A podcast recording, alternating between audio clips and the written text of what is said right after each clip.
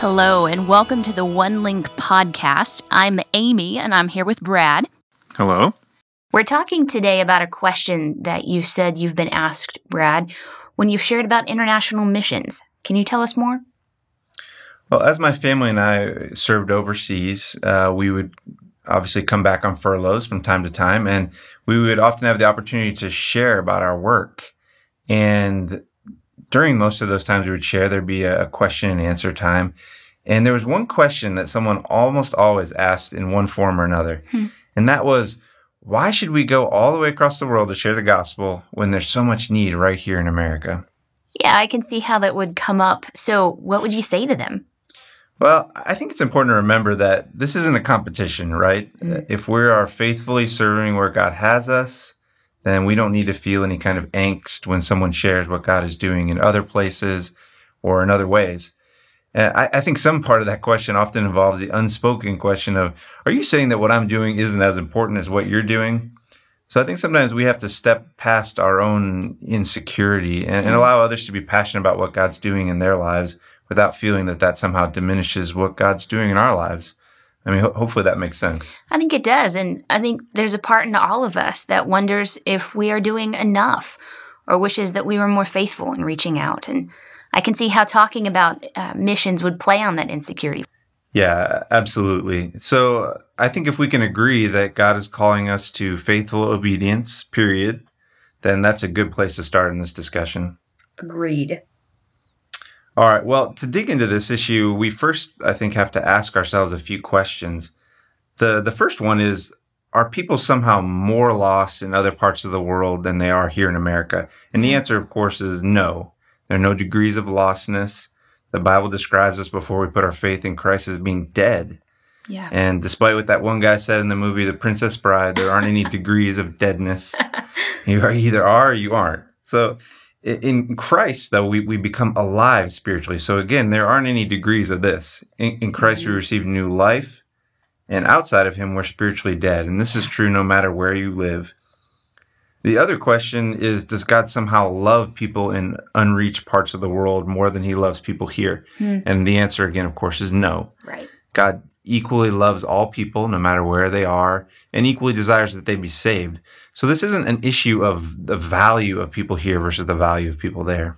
Right. Uh, so what is the main issue then? The issue that compels us to go to unreached areas, despite the fact that there's so much need here, has to do with access to the gospel. Hmm. You see, you and I live in a place where we have access to the Bible. We have access to fellowship with other believers. We have access to the good news. But there are many places out there where this simply isn't the case. They just they don't have access to any of these things. So let me give you an example of what this looks like practically. There was a time in my life, my freshman year of college, that was one of the lowest I've ever experienced. Hmm. It, I was struggling in school. I was lonely. Hmm. I didn't have any deep friendships of any kind. I never should have taken Chem 130. No. It was just a, an extremely difficult time in my life. But because I was in this place, I was hungry for something better and I was open to change. Yeah. And one day I was coming out of the cafeteria in my dorm and there were two people sitting there from a Christian group on campus. They started talking to me. They developed a relationship with me. And long story short, the next semester I became a believer and my life was changed forever. Hmm. Now, I believe there are people all over the unreached world that are probably in very similar places. But when they come out of their cafeteria, there isn't a Christian group there. Hmm. There's no church in their community. Yeah. There's no Bible they can get access to. They simply don't have access to, to any of these things. And, and I think that's something that should burden our hearts. It has burdened my heart for years. Uh, it, it's why I do what I do. And I think it should really break the hearts of, of believers. Absolutely. And like you said, it's why we do what we do. Now, you've mentioned several times the word unreached, just so that we're all talking about the same thing. Can you explain a little more about this word to our audience? Yes. Uh, basically, anyone who doesn't know Christ, we might commonly describe them as lost, right? Yeah. The term unreached means that not only are you lost, but you don't even have access to the good news that brings salvation, what we were just talking about. Yeah. So, this is what I mean when I talk about this kind of access. You know, we, we might think, well, why don't these people just reach themselves? Why do, why do they need us? And that's the thing about being unreached. There aren't even any, there aren't enough believers. There may not even be any believers among that people, or they're in such small numbers or so scattered that there isn't enough critical mass for them to reach themselves. So unless someone comes from outside of that group, humanly speaking, there's no way for the good news to spread am- among that group. And sadly, according to the Joshua Project website, more than 40% of the world fits into this category of unreached. And that is a, a sobering statistic, more than 40% of the world. You, you said, humanly speaking, it's impossible for the gospel to get to these people. However, we know that nothing's impossible with God, so one could argue it could be said that couldn't God just send angels or give people dreams and visions about the good news? In fact, you hear all the time about people in other areas of the world having these types of dreams and visions. Well, uh, that's a great point, and thankfully, the, the task of bringing the good news to the nations doesn't rely only on human efforts. In fact, outside of the grace and guidance of the Lord, it simply can't happen. But we have to be really clear here. God has provided a way for the nations to receive the good news. And as far as I can tell, there's no plan B. Mm-mm. And that way is to use believers like you and me to bring it to them. Yes, like you said, certainly God does give people dreams and visions. But in almost every case I've ever heard of, these are just the beginning of a process that ends with a person connecting with a believer to hear the good news and being discipled. Yeah. Paul describes this plan in Romans 10:14 when he writes, "And how can they believe in him if they have never heard about him? And how can they hear about him unless someone tells them?" So certainly God doesn't need us to do this, but in his infinite wisdom and for his glory, he's made it so that this process of redeeming the world will happen by using believers to bring the good news to those who need it. Yes. And, you know, I was reading a quote from a missionary the other day, and the quote said, Without God, we cannot, and without us, God will not. And I think this is the idea that this person was trying to capture. God chooses to use us in this task of reaching the nations. So maybe can you talk a little bit now about how God wants to use us? Well, the very next verse in Romans 10, I think, sums it up. In verse 15, Paul says, And how will anyone go and tell them without being sent? That is why the scripture says, How beautiful are the feet of messengers who bring good news. Mm-hmm. Now, there are a number of ways that we see in the Bible the gospel going to places it has never gone before.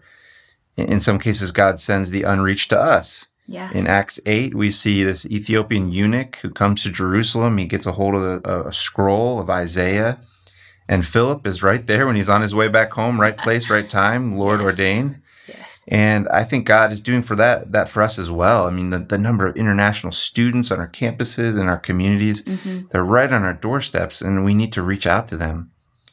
We also see people, whether they like it or not, being pushed out among the unreached by upheavals and all this kind of thing. You know, early in, in chapter 8 of Acts, we read about a persecution that breaks out uh, among the believers, and they're scattered to all these different places. And wherever God has scattered them, they start sharing the gospel. And we, we see this in other parts of church history as well. Yeah. But I think the primary way that we see the church going to the unreached is by people being called out mm-hmm. and sent to go to places where the gospel is not gone yet. And this is primarily what we see in the latter half of Acts with the travels of Paul and Barnabas and others. They were intentionally sent by the church to go to places that had not yet received the good news.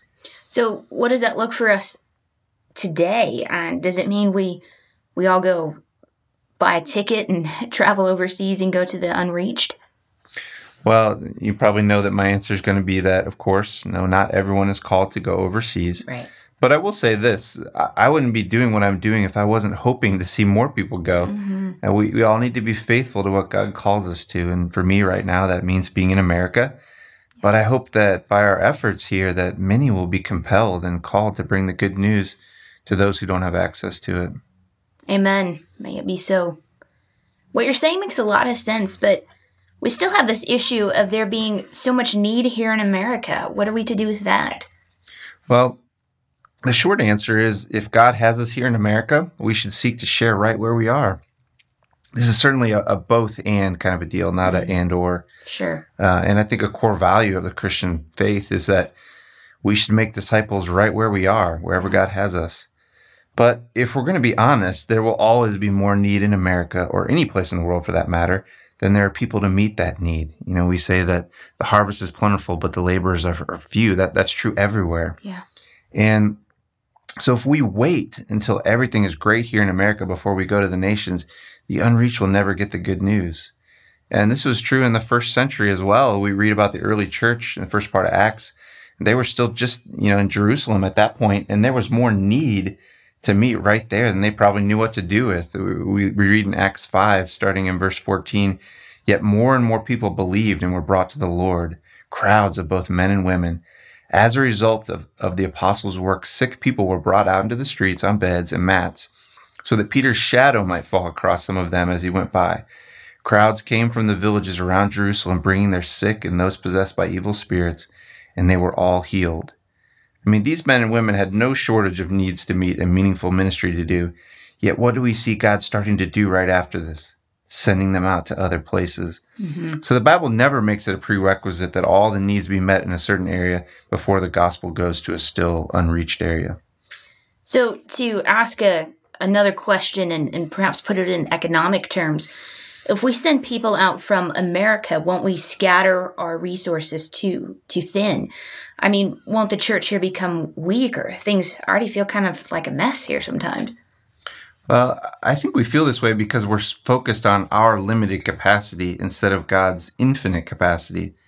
Now, we may not feel like we can do both, but God isn't deterred by the size of this task. And you also mentioned the church may be getting weaker here in America if we start sending people elsewhere. The truth is, if the church is walking in faith and obeying God's command to make disciples of all nations, it's not going to become weaker, it'll become stronger. Hmm. the church becomes weaker when it becomes inwardly focused, not outwardly focused. So I think uh, we also have to remember that while things, the things we have here in America feel very normal to us, the reality is that they are extraordinary when you look at the rest of the world and even the rest of Christian history. Yeah. I don't think it's an exaggeration to say that the American church has more resources to bring to the task of reaching the nations than any group of Christians in the history of the world. Hmm. Uh, and I don't just mean financially, though we, we have, I think we've been abundantly blessed in that area, but access to teaching and education and discipleship tools. The fact that we can hop on a plane with our American passports and go virtually anywhere in the world within 24 hours. We speak a language that people are learning all over the world. I mean, the list goes on. Yeah. What if the Lord has given us these resources for a reason? Uh, I believe He has, and that the reason is that we can so we use them to make disciples of all nations. Yeah, and just hearing you speak this this truth, I'm leaning forward in my chair. I'm I'm getting excited. Mm, um, me because, too. Yeah, and and I don't think we're the only ones though who hear this and are reminded of, of these truths. And so if there's someone out there listening to this podcast and, and what you're saying is, is resonating with them in some way, what what's the next step? Well, part of me wants to say, hey, stay tuned to this podcast and we'll keep yeah. sharing our hearts here. But uh, you know, in some ways that that's a big question, yeah. at least in the sense that there are many ways God may call us to be a part of his mission to reach the nations. But in another sense, so much of this process is simply about aligning our hearts with God's. Yeah when we are burdened for the things He's burdened for, when we are growing to love Him more, uh, when we're doing the work of, of praying and spending time with Him, listening to the Holy Spirit, asking Him to use us, some of the specifics, the whens and the wheres, in my opinion, tend to fall in place. So if that's you out there, please know that we're praying for you and we're asking for God to guide you. Yeah. See you next time.